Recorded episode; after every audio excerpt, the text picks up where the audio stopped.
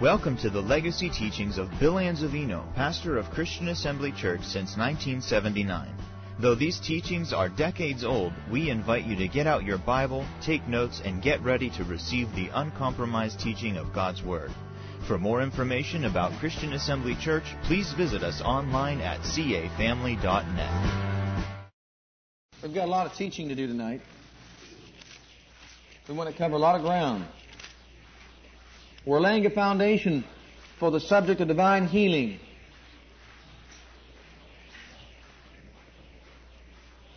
And we're discussing developing your faith concerning divine healing.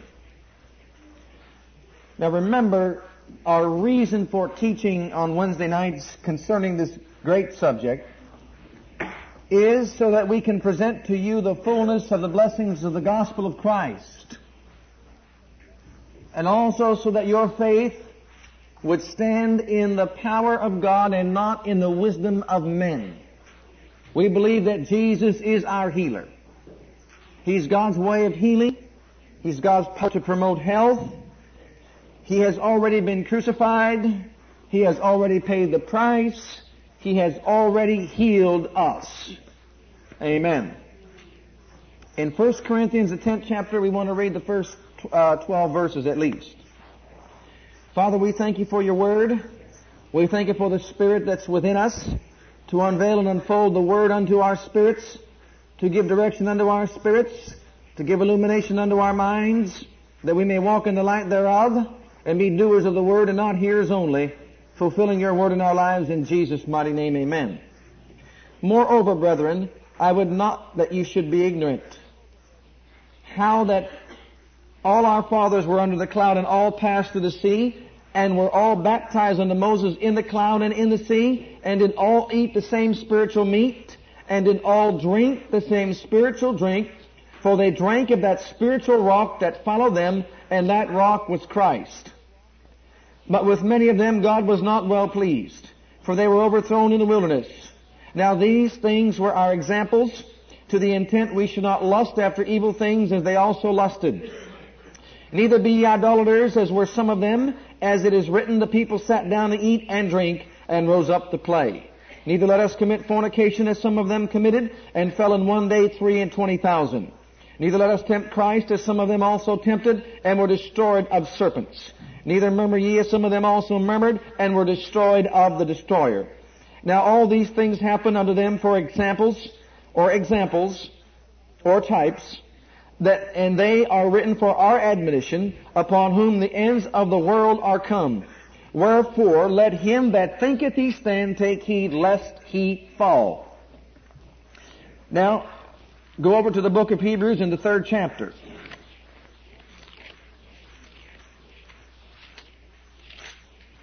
We'll begin here also reading with verse 1.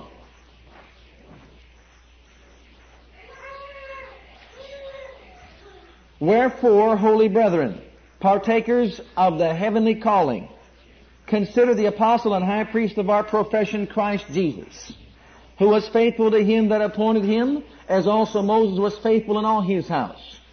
For this man was counted worthy of much more glory than Moses, inasmuch as he who hath built the house hath more honor than the house.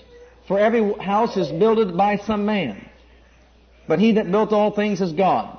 And Moses verily was faithful in all his house as a servant for a testimony of those things which were to be spoken after.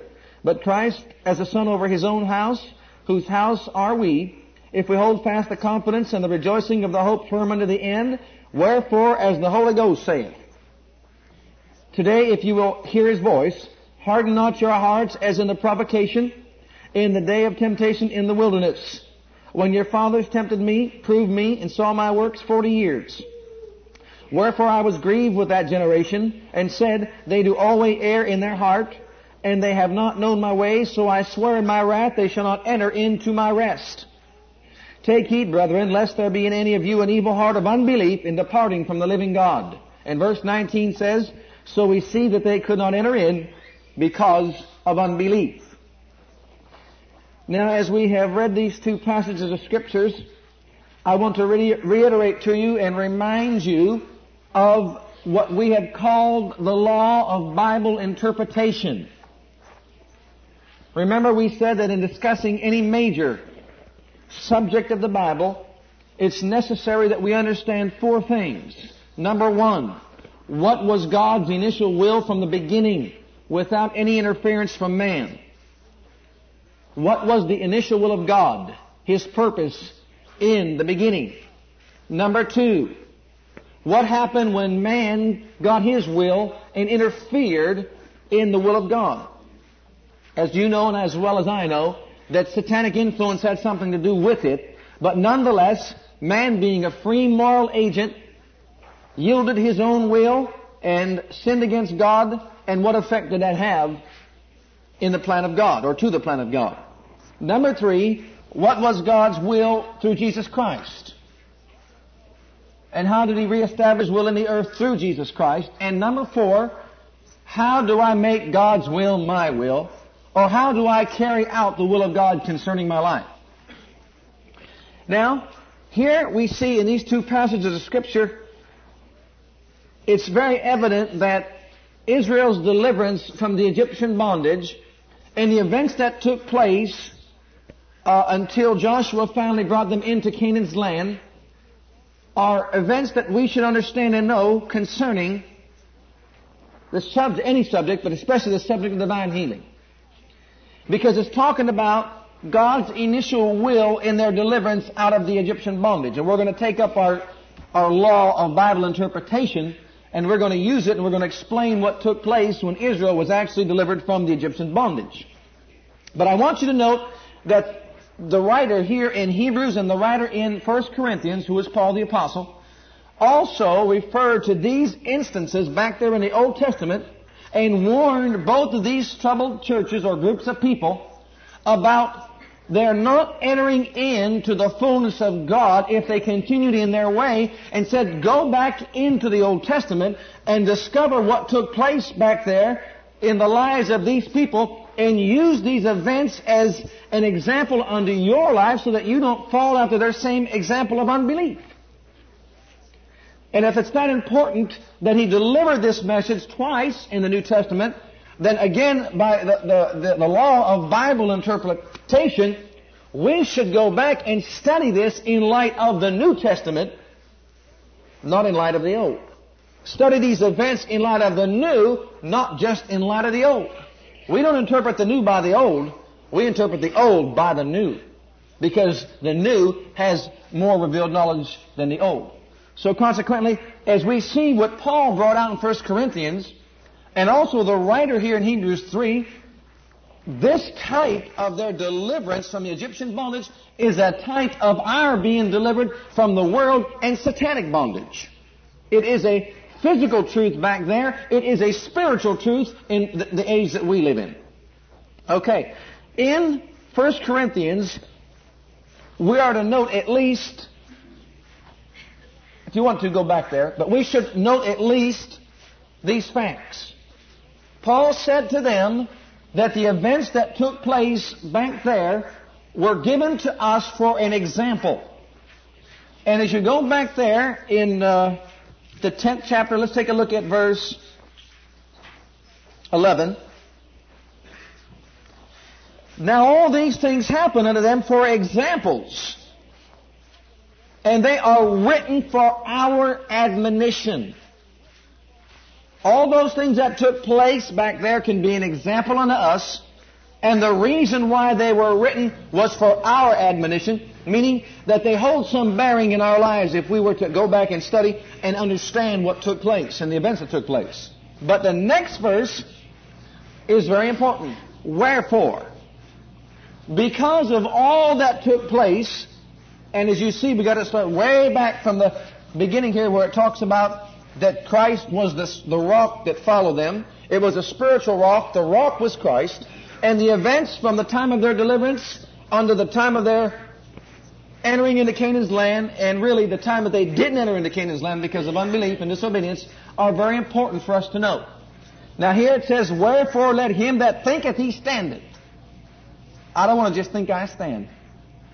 You better take heed to what? To the examples and to the instruction that we receive from this teaching, lest we fall in the New Testament. After the same example, Hebrews said, of unbelief or of disobedience. Now in Hebrews 3, he carries a stronger language and says that if we don't take heed as to what took place in the provocation, if we don't fully understand what happened back there, then we will not enter into his rest because of unbelief.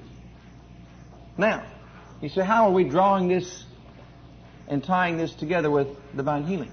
Well, our three scriptures that we gave you are found in Exodus, the 15th chapter, verse 26, Exodus, the 23rd chapter, verses 20 through 26, and Deuteronomy, the 7th chapter, and verse 14. Now what we're going to, 14 and 15, what we are going to do, we're going to follow our law of Bible interpretation and find out exactly, number one, what was the will of God concerning the Israelites when they were delivered from the Egyptian bondage. Go back to Exodus, the 23rd chapter, and we'll see it. Exodus chapter 23. We'll begin reading at verse 20. So you could write this down if you're taking notes as number one. God's will concerning the Israelites and their deliverance from the Egyptian bondage. The will of God.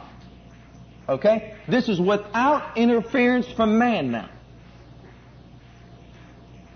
Behold, I send an angel before you. This is 23rd chapter, verse uh, 20. To keep you in the way and to bring you into the place which I have prepared. That's very important. Underline it. The Father has prepared a place for them. That sounds like Jesus going off to glory. Aren't you glad that the place that uh, Jesus had prepared for us is far better than the place that the Father prepared for them? He hasn't prepared for us Canaan's land. He has prepared for us the throne room. Amen? Okay? And he said, and I'm going to beware of um, this angel and obey his voice, provoke him not, for he will not pardon your transgressions, for my name is in him. Now he gives them instructions, and on down at verse 25, he tells them exactly what his will is concerning them in this land. You shall serve the Lord your God, and he shall bless your water, and uh, bless your bread and your water, and I will, now note this, I will take away from thee sickness and disease. I will take all sickness and disease away from the midst of you. Now listen. If we want to understand what the will of God was concerning the Israelites when they were delivered from the Egyptian bondage, all we have to do is find out what He said He would do for them. Or what He said His will was. The Word is His will.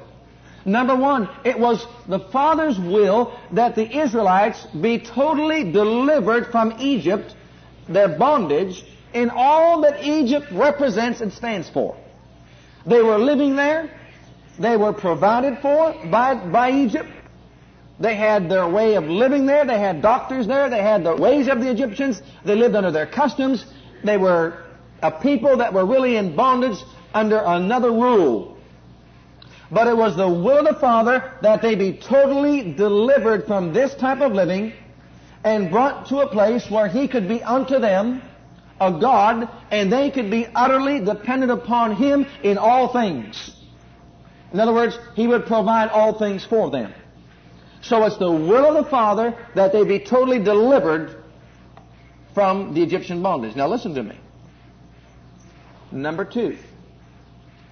You know as well as I do that when they ate the Passover supper, lamb, not only did it provide for them a literal deliverance from that bondage, but it also provided for them healing if any were sick. Now listen. If anybody is in bondage to Satan and in darkness, and you're not born again, he wants you to be delivered from Satan and his darkness and his bondage, and He wants you to be healed by partaking of the lamb. That is clearly seen and understood in the 105th Psalm, verse 37, when we find out that when they ate of that lamb, there was not one feeble among their tribe. Every single one of them came out whole. In other words, God's initial will was that they be totally delivered and totally healed. Twofold act of redemption. Set free spiritually and set free physically. That's the will of God. Number two, concerning this will, that's their first deliverance. Concerning the will of the Father would be that when they entered into the land, He would bless their bread, bless their water, take sickness away from the midst of them, prevent them from having miscarriages, and grant them and satisfy them with a long and with a full life. Here we have the will of the Father concerning the Israelites when they were delivered from the Egyptian bondage. Okay. Even though the Father provided the place for them, even though the Father sent an angel before them to go into the land to drive out all the Canaanites and the Hittites and the Jebusites and the Amorites and all the ites, to drive them out of the land. And even though it was His will that they enter into that land, not all of them entered into that land, and the majority of those that were delivered did not enter into that land. Now, when we bring this into type, the Old Testament, this is a type and a shadow of the New Testament. We are talking about when a person gets saved and delivered from the world, delivered from the devil and the flesh, and is born again into the family of God. It is the will of the Father that that person, if he was sick, be healed. And then, once you are, He brings you to a place in Him that He blesses your bread, blesses your water, takes sickness away from the midst of you, prevents any miscarriages in your life and your family and your flocks and so on and so forth, and then grants you long life, healthy days, a full life until you're satisfied, until you go off to be with Him in glory. Now we have established the initial will of the Father concerning their deliverance and concerning ours. Because we have a better covenant established upon better promises. Now, even though all that's true, they did not enter in. Now, my question is this. I don't stop there. I say, I want to know why they did not enter in. And I want to know why that if it was the will of the Father, the will was not being done in their lives. I have to know why.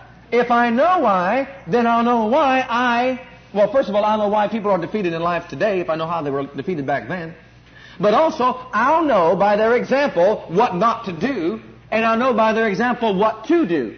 And when I flow with what to do, I flow with the will of God, and I will reap the blessings that He has provided for us.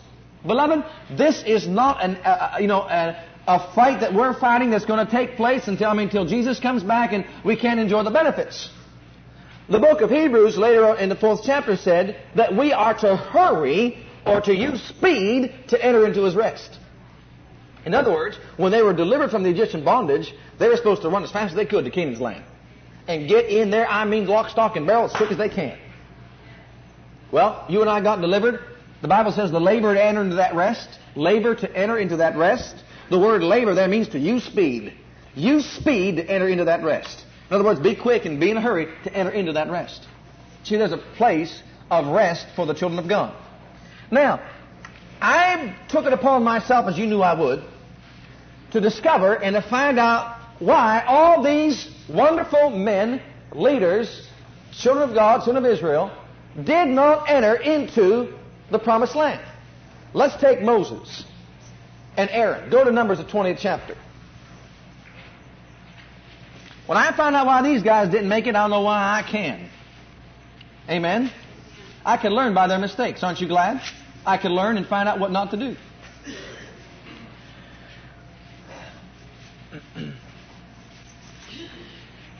Now, you recall that Moses, being separated, when all the children were being put to death, Moses was put in a basket, and you know the story.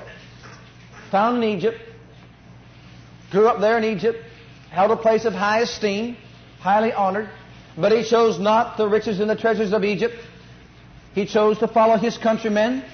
He would not enjoy the pleasures of sin for a moment, but would rather wax strong in the Spirit and stand in faith and be with his countrymen and stand against the forces of evil and deliver God's people out of the Egyptian bondage. You recall his visitation from the Father God. He was honored with a visitation in the burning bush when the Lord, when the Lord spoke unto him out of the bush and said that I am that I am and told him to take off his shoes because he's standing upon holy ground. And you recall that he, after hearing the voice of the Lord and after much persuasion from the Lord, decided to do what the Father told him to do and began his ministry. He fell flat on his face the first time he did it because he tried to do it in the flesh. So he picked up the pieces, went 40 years up in the wilderness, up on a mountain somewhere, and God had to change him and, and uh, work it out inside of him so that he can be effective in the Spirit. And finally, we got himself turned around. He and Aaron got together and got what is called the rod, and went before Pharaoh and all the Egyptians and stood before their face and said that the, the Lord that I serve, the God that I serve, said to let my people go. And if you don't let him go, then he's going to stand against you and all your gods, and you're going to find out who's greater, my God or your God. Now, Pharaoh is a type of the devil. Egypt is a type of the world. Satan is the God of this world.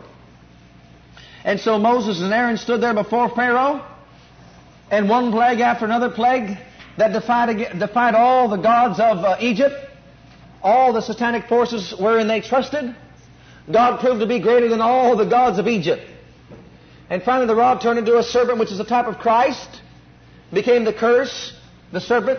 He became the curse, a, a type of, sp- of spiritual death that Jesus became and swallowed up all the serpents of the Egyptians, sorcerers, and magicians. Consequently, he proved that God was greater than the devil. Amen.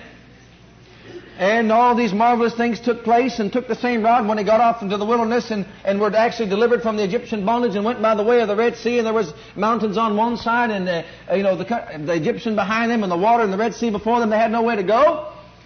And Moses again cried unto the Lord and, and the Lord said unto him, Why are you crying out unto me? Just stretch forth the rod. Use the rod. And Moses stretched forth the rod and the waters were congealed and they went across the, the rivers on dry shod. The Egyptians decided to do so, and they all fell under in the midst of the sea. And when they got to the other side, Moses sang a, da- a, a song and, and danced a, song, uh, a dance of deliverance. And they were rejoicing. The horse and the rider all fell into the sea. And our God is greater. Hallelujah. And Miriam kept up her heels, and she began to sing a song, and she rejoiced in her heart, and she led them in a, in a chorus, bless God. Oh, she was just so excited, and she was just so, I mean, she was emotional, amen. She just got, you know, emotional about the whole thing. She was all excited about it.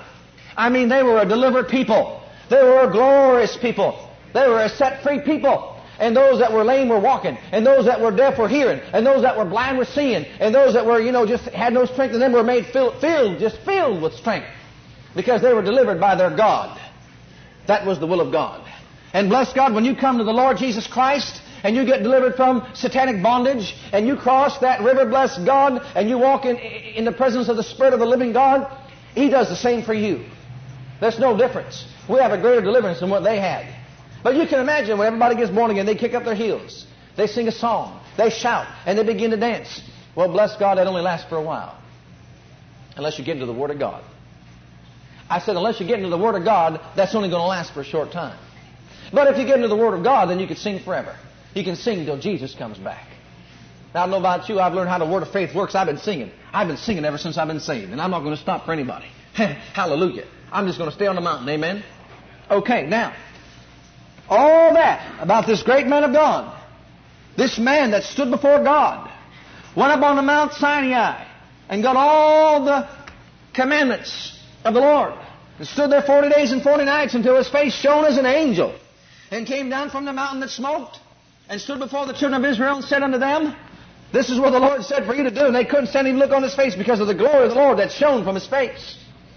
The same one, the same Moses, that spent 120 years of his life practically to get these children to a place of entering into the promised land, did not make it. I said he did not make it. He didn't make it.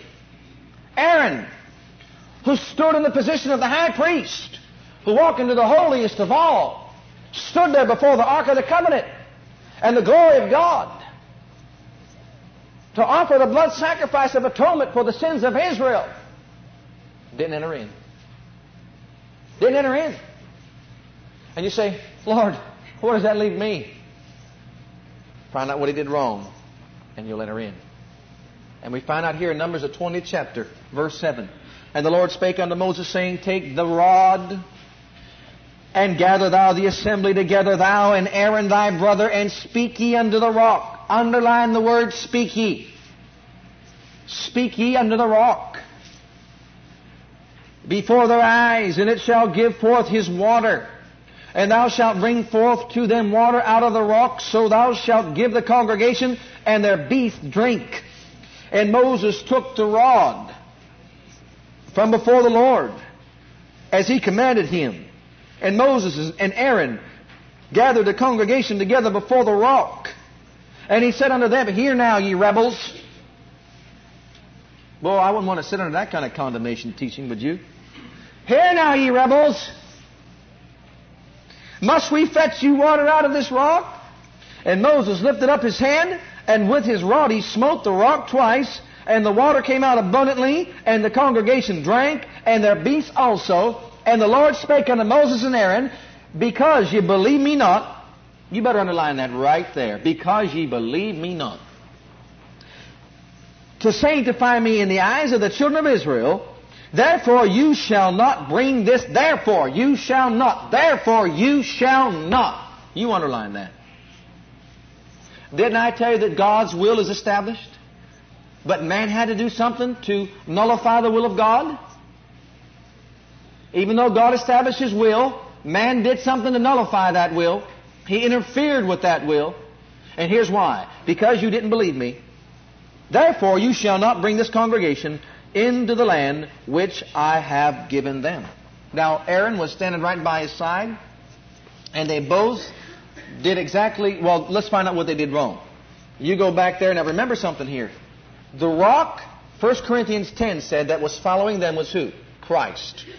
It was the same spiritual rock that followed them, that gave them meat and drink. And that rock was Christ.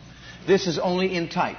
He is a, this rock is a type of Christ. Okay? We have many types of Christ in the Old Testament.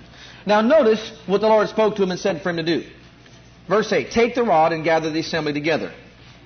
Look at verse 9. Moses took the rod as the Lord commanded, and the first part of verse 10 says they gathered the congregation together. That's exactly what the Lord told them to do. That's obedience.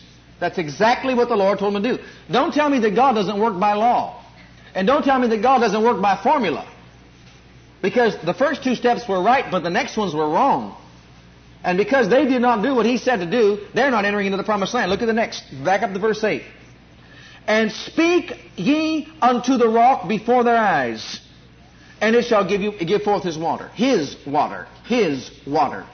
Speak unto the rock. Okay? Look what Moses and Aaron did. Verse 10 again. They gathered them together, they got the rod. That's exactly what he said to do. And he said unto them, Hear now, ye rebels. God did not tell him to chew out the Israelites. He did not tell him to speak to the Israelites. He said, Speak to the rock. Speak to the rock. Sin number one. Okay? Number two, must we fetch you water out of this rock? Must we? Sin number two. Instead of bringing glory unto God, they thought they were better than the Israelites and said, Must we fetch out water from this rock for you again? Like as though we're somebody. Sin number two. Instead of glorifying God, they glorified themselves. Sin number three. You mark this down in your Bible and never forget this sin. Never forget this sin. And Moses lifted up his hand, and with his rod he smote the rock twice.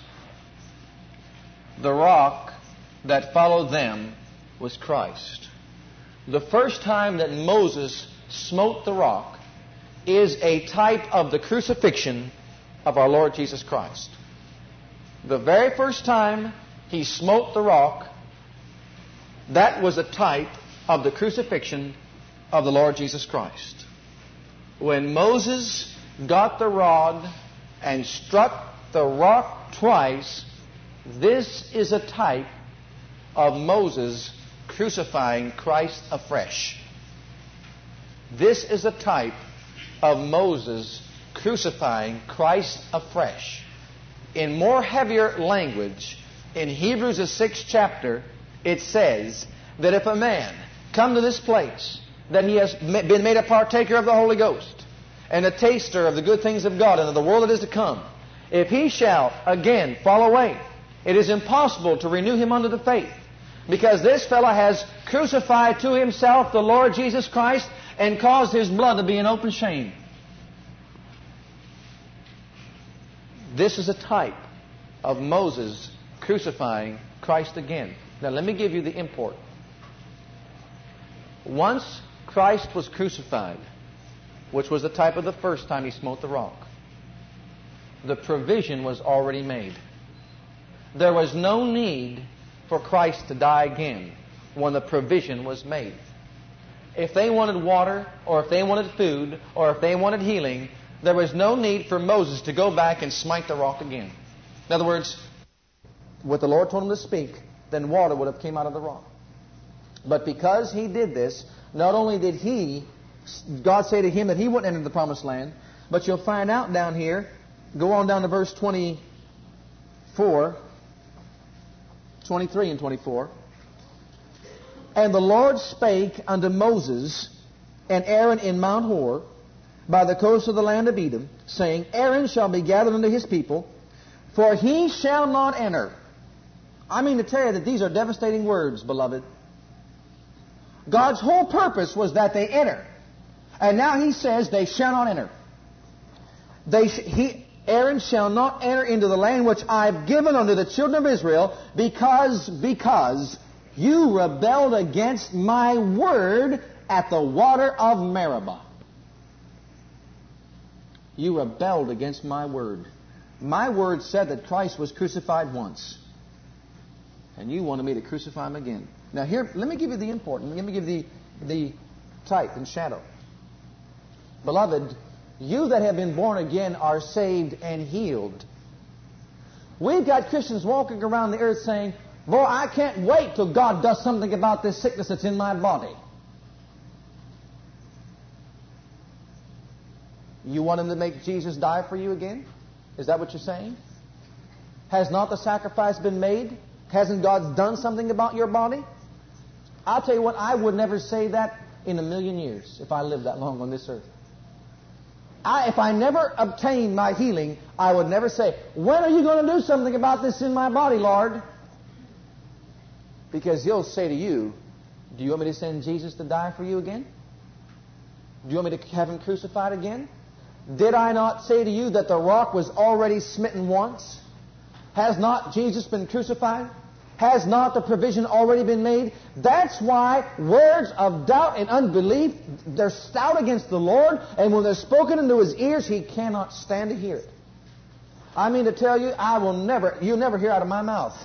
When I get the light and the knowledge of the things that we have, the Bible says we've been blessed with every spiritual blessing. We've got no business saying, Lord, when are you going to do? Someone says, Lord, when are you going to do something about my finances? Well, I'll tell you something. Someone says, Lord, when are you going to put food on our table and make provision for that? Your words are so stout against the Lord, He will not hear and answer that. I mean, that was a type that Moses did. You're never going to catch me crucifying Christ afresh. Amen. Are you hearing what I'm saying? Are you getting a hold of the import of this? The depths of it? Listen, beloved, the sacrifice, that was a type, but the sacrifice has been made. Jesus has died. He's risen again. And the Bible says, with his stripes you were healed. That means it's done. That means it's settled. As far as heaven's concerned, for me to ask him to do something about it is like saying, crucify Jesus again. No. I can go to him and say, now, Father God, by his stripes I'm healed. Now remove this thing off of my body. Okay. But you're never going to get me and say, when are you going to do something about this disease or the sickness that's attached itself to my body? Because he's not going to crucify Jesus again. Okay, we see that Moses didn't enter in, and we see that Aaron didn't enter in. Now let's get let's give you another picture. I love this. Miriam. Miriam. Miriam is a type of an emotionalist. I mean, you'll find them in the church singing and shouting and dancing with a loud voice. You'll find them kicking up their heels. And I mean, just all on fire and glory and, you know, just, just shouting and magnifying God. They walk three steps beyond the door, and the devil taps them on the shoulder, and they're whining and they're crying. Miriam did that. They got delivered from the Egyptian bondage. They got across the Red Sea. Boy, I'll tell you what, she put on them spiritual muscles and she got that song and she began to dance and she began to rejoice and just, I mean, just to go all around and everybody was just shouting and hooping and hollering. And that's emotionalism. The first time they got to the waters, they says, well, now when's the Lord going to do something about this? They began to murmur and complain. Finally, she got so jealous of Moses because uh, the woman that he wanted to marry and married, he, she got so upset about it that Aaron and her both began to complain, and she got smitten with leprosy. Finally, Moses prayed for her to be healed, and she got healed, and she just kept on with that mouth of hers, even though she seemed to be so spiritual, because she was just, just you know, just uh, hooping and hollering and shouting and dancing and Thank God for that, beloved. But when it comes to your being delivered, you've got to have more in your heart than just a hooping and a hollering and a shouting. You've got to have the word of the living God planted inside your heart. You've got to speak that word with authority. It's good to be cheerful and it's good to be joyous. But I'll tell you what, come hell and high water, come, come all the satanic forces around us, when that time comes, you're going to need more than that. You need a, uh, the word in that song. That's what you need. You need to sing the word is working mightily in me. Amen? Okay, Miriam did not enter in. Now, I don't want to spend much time on that, even though I call her the emotionalist, she didn't enter in. So just singing ain't going to get your way in. If you sing the word, all right. But just singing is not going to get your way in. Now notice that every one of these so far, although every one of them had the promise of entering into the fullness of being healed and staying healthy, having their water blessed, their bread blessed, their body blessed, and, and so on and so forth, none of them made it yet. I'm going to find out why. Let's look at the next set. Here we have ten spies. These ten spies are sent to spy out the land. It's in Numbers the 14th or the 13th chapter. And Moses was told to take a representative from each one of the 12 tribes of Israel and have them go out and spy out the land. And come back and give a report as to what's going on. Now they have come to the place that God wants them. They are right at the gate. They're just about to enter in. All that's necessary is to obey what God said. Just enter into the land and take the promised land and enjoy the blessings that we've discussed. Now the will's established. God's will's established. And here, here we see 10, 12 spies going out. Ten spies come back and they begin to bring an evil report up against the land. Now they're supposed to enter into this land, beloved. Now remember, this is a type of the church also. Are you hearing me? This is a type of why the body of Christ has not entered into the rest of God, the fullness of God, walking in divine health, walking in prosperity. This is why they not enter into this. They come to the land, but there's a giant there, and when the giant looks them in the eye, they shrink back in fear and run away. These people turned coward. These representative leaders of the 12 tribes of Israel, 10 of them fainted, turned coward because of fear. They stood there before the land in unbelief. And because of their unbelief, we saw in Hebrews, the third chapter, four, third chapter, the 19th verse, they could not enter in See, we're talking about why they couldn't enter in all these blessings because of unbelief. Fear drove them to unbelief. That, you know, that giant of sickness, that giant of, of poverty, that giant of affliction, persecution, all those giants out there of tuberculosis and cancer and all these other things, those giants out there, when he began to see them before the land, they says, we can't enter into this land. But now wait a minute. The Lord says, I'll send an angel before your face. He'll drive out the inhabitants of the land. I will go before you. We're going to just destroy all them, and you're going to enter in, and we're going to have a party inside there, a hallelujah one. I'm going to build to you an empire and a utopia that's never been seen before throughout all the earth. No sickness can dwell there. No disease can dwell there. No poverty can live there. Nothing that afflicts and hurts can dwell in that place because I will be in the midst of you. But 12, these ten spies come back, and they come up with an evil report. They did not enter in. You mark them off. Don't follow them.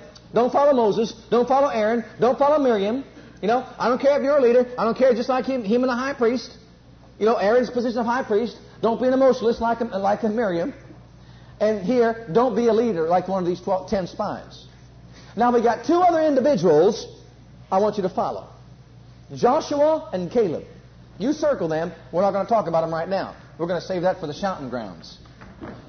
Now, Here we see why Moses, Aaron, Miriam, and the ten spies didn't enter into the promised land. Okay? Because every time they came up against a little bit of a wall, they turned coward. Now let's find out why Israel itself did not enter into the promised land. Israel, God's people were to, were to enter into this land. In the 14th chapter, verse 2. This is something you're going to mark down in your book and never forget. Never, never, never forget this. Never forget this. And all the children of Israel murmured against Moses and against Aaron. And the whole congregation said unto them, unto them, Would God that we had died in the land of Egypt, or would God we had died in this wilderness? Okay? Underline the word murmured. They murmured. We have at least eight recordings of the children of Israel themselves murmuring against Moses and Aaron. You write this down as a type. Moses represents, we could say, the Father God, and Aaron the high priest, Jesus. They didn't murmur against Moses and Aaron. As you'll read in, later on in the same chapter, they murmured against God and the Lord Jesus Christ. They smote that rock twice. Moses crucified Christ afresh. They murmured against the Father and they murmured against the Son. They murmured against the Father and they murmured against the Son. Now open up your ears. Out of five of those eight murmurings, five of them were for bread and water. Out of the eight things that they murmured about was bread and water. Would to God you brought us out in the wilderness and we didn't have no water to drink. So they got water. They go a little bit further. Would to God you brought us out in the wilderness and there's no food to eat. So he fed them manna from heaven. A little bit further. Would to God there's no water for us to drink again. Bitter water here. And so they threw in the tree and it became sweet water.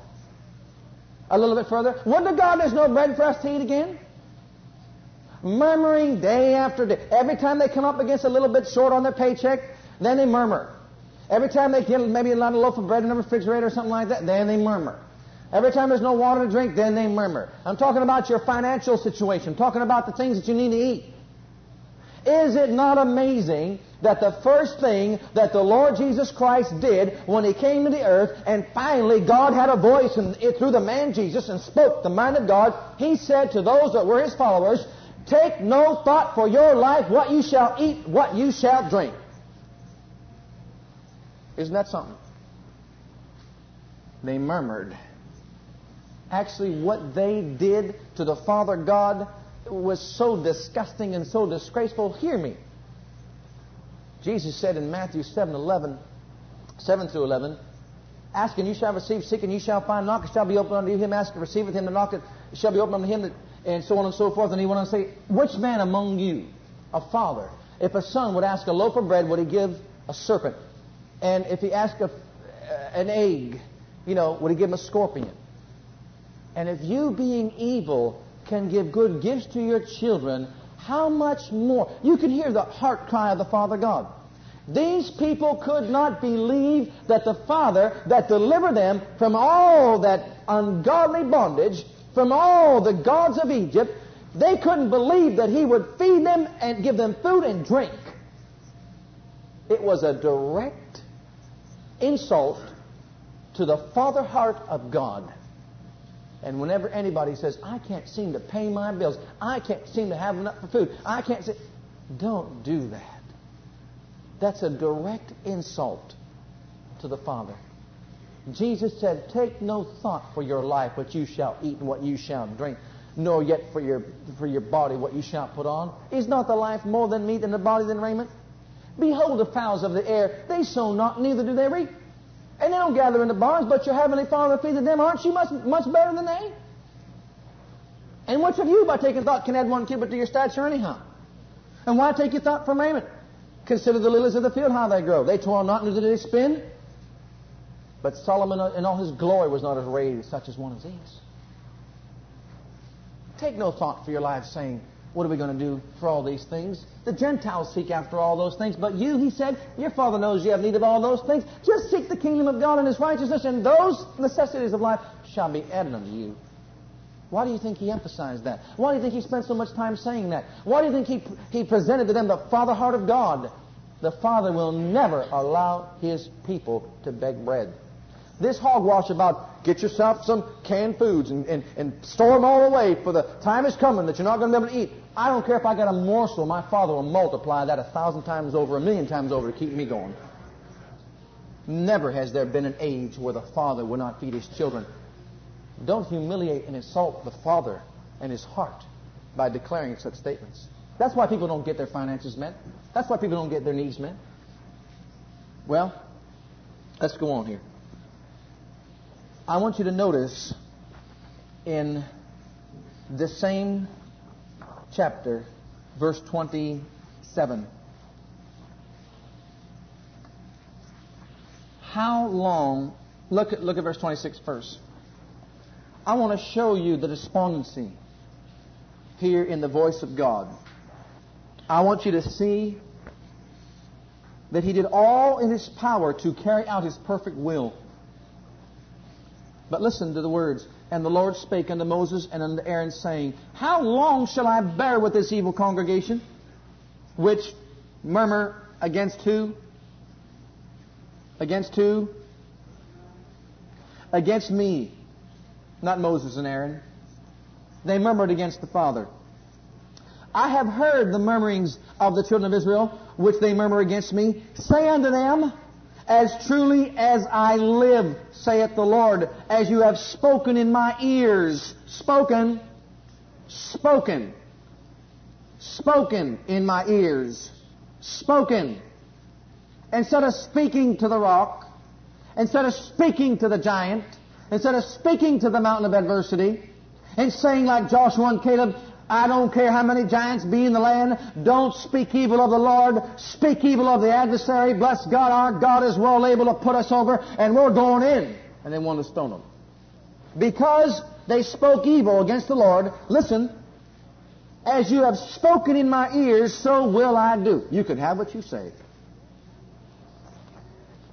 Your carcasses shall fall in the wilderness and all that were numbered of you, according to the whole number from twenty years old and upward, which have murmured against me. Doubtless, you shall not come into the land. Oh, there it is. See, the provision was made. The will was established. All they had to do was enter in hurriedly. But here's the judgment. All that were numbered of you, all these are not going in, doubtless you shall not come into the land concerning which I swear. Now, I want you to note something here. That word swear, circle it. When this jumped out inside my spirit, I just, I was baffled. That word swear means lifted up my hand. Look what he says. Doubtless you shall not come into the land concerning which I lifted up my hand to make you dwell therein. Which I lifted up my hand to make you dwell therein. Who do you think's on the Father's right hand? Who? Jesus. Who do you think was lifted up? How were they going to get into that land? It was a type of Christ. He lifted up his hand to make them enter into that land. And he says, Now you will enter in, even though I swore from the beginning. Even though I lifted up my hand to do it, you will not enter in. You will not enter in except, oh, glory. Oh, glory. Except Joshua or Caleb, the son of Jephunneh, and Joshua, the son of Nun. Except. Circle the word save, except save, accept, accept, accept, accept. Who are you going to follow, beloved? Out of all these people, these two entered in. I'm not going to follow the faith of these others. I'm going to be one of a different spirit. Now, I want you to note something. Jesus is the type here. He is the example. He is the one that followed them. Remember, in the beginning we said that spiritual rock that followed them was Christ? So Christ was that spiritual rock. He was the one that was following them, and all the things that were taking place were because Christ was provided. He was given the provision. He was the one that provided all these things for them. Okay? Now, he was against, the Lord had to keep honoring his word because they disobeyed. Uh, the angels that went before them could not do their work. They could not drive out the inhabitants of the land, so on and so forth. But I want you to see something here in the book of Romans. Uh, hold your place there, Romans. The eighth, hold your place there in Numbers and go to Romans the eighth chapter.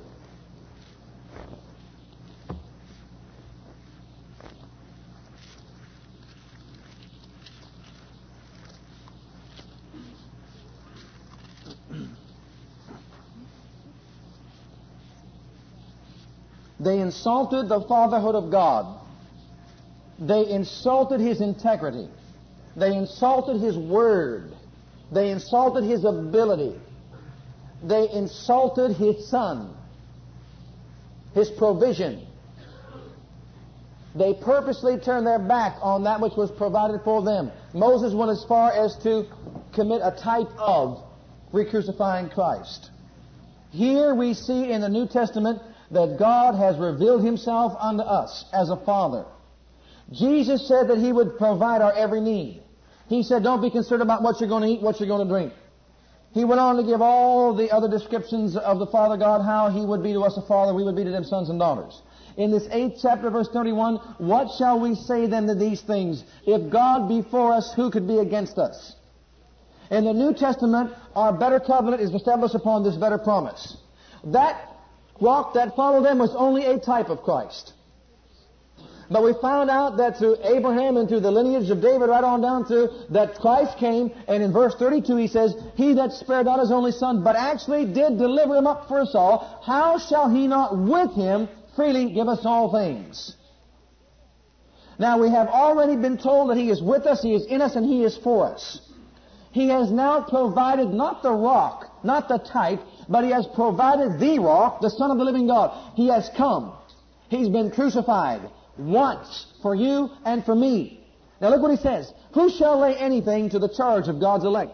It is God that justifieth. Who is he that condemneth? It is Christ that died, yea, rather, that is risen again, who is even at the right hand of God, who also maketh intercession for us. Who shall separate us from the love of Christ? Shall tribulation, or distress, or persecution? Now look at these next two. Or famine, or nakedness. What are we going to eat? How are we going to pay our bills? What are we going to buy clothing? You think this generation is any different than the Israelites? You go into the average household, and I'm talking about Christian household, and you will hear them complain day and night concerning where are we going to get our next dollar. How is God going to, how is God going to do this? How are we going to pay our bills? What's, beloved, I mean to tell you something. If you ever heard anything, I want you to hear this. That the Father is your bread provider that the Father God did not give birth to you to leave you out in some place of famine and nakedness and peril and say, I'm not going to give you that loaf of bread you've asked for, and I'm not going to supply the fish for your table to eat, and I'm not going to see to it that you have clothing on your back. To degrade the Father like that is just the same as crucifying Christ afresh as far as I'm concerned. To think that the Father God would be, do all this for us, and then to be that way, I can't imagine how anybody could make such an accusation.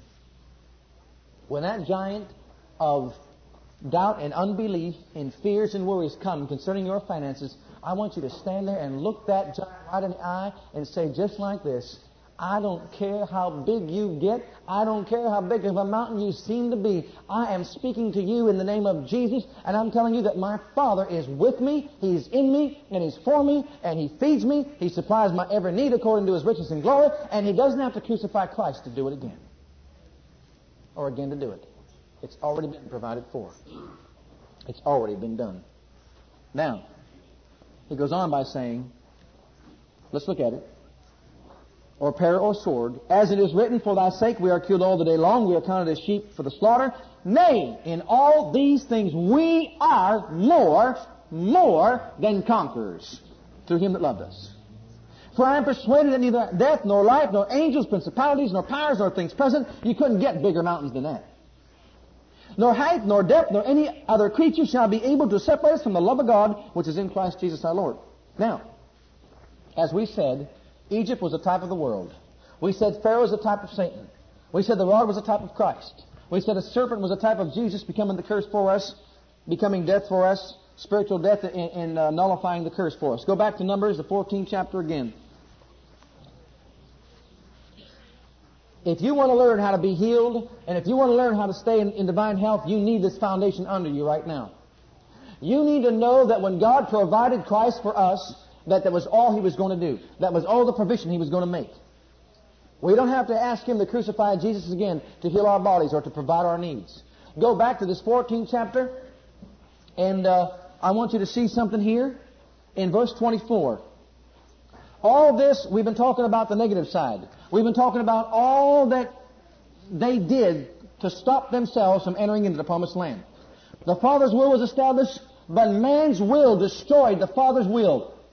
Although he swore by himself, although he lifted up his hand to get them into that land, they did not enter into that land that floweth with milk and honey, where their bread and water would be blessed, where sickness would be removed from the midst of them, where there would be no children lost, and where they would live a long, full life. They didn't enter in. But, praise God.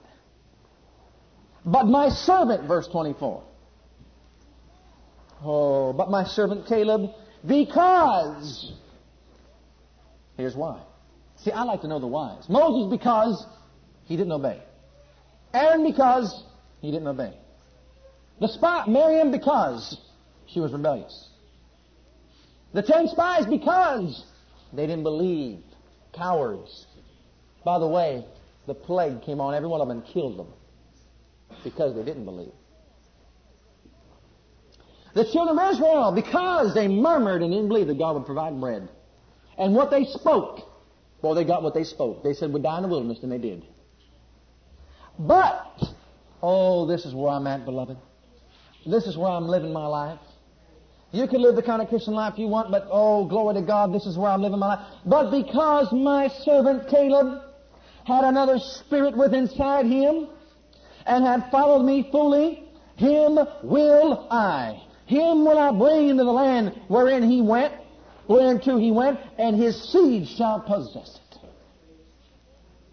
And as you read the book of Joshua in the 14th chapter, you find out that because this man followed the Lord wholly, because when he got to the mountains of adversity, Joshua and Caleb stood there with their mouth not filled with doubt and unbelief, not filled with disobedience in their heart. But they said, I know that, now listen, this is the faith message in a nutshell. They did not deny the giants. They did not deny the size of them.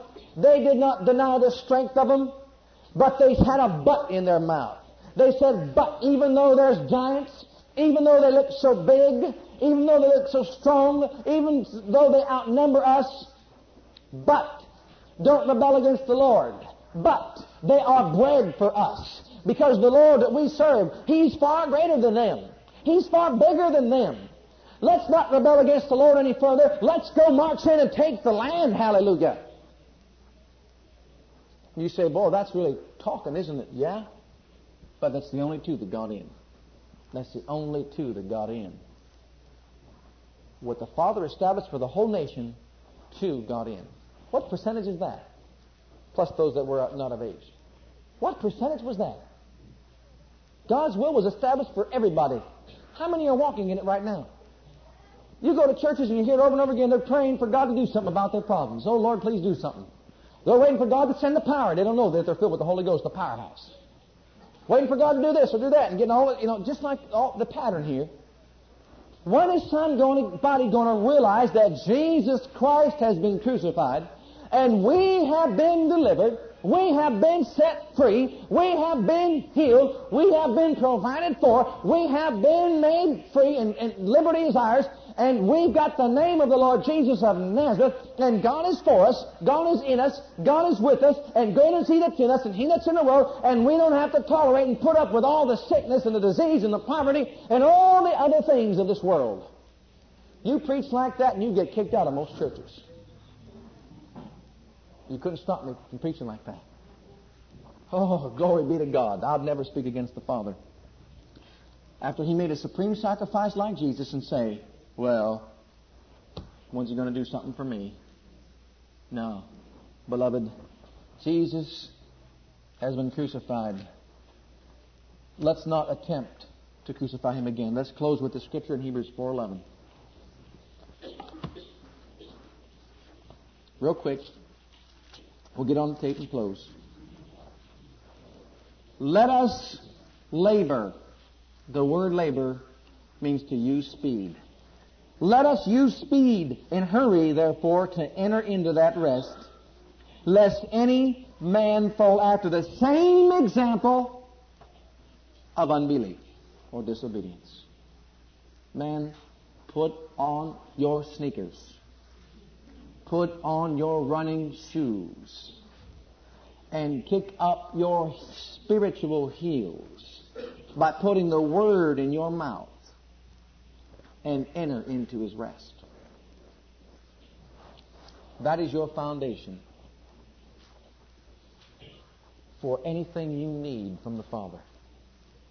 And we're going to come off this foundation and we're going to start to build concerning ways of being healed and ways of staying whole. Thank you for listening to our legacy teachings. We pray today's message has a profound impact upon your life and your ministry. I want you to know that God loves you, has a great plan for your life.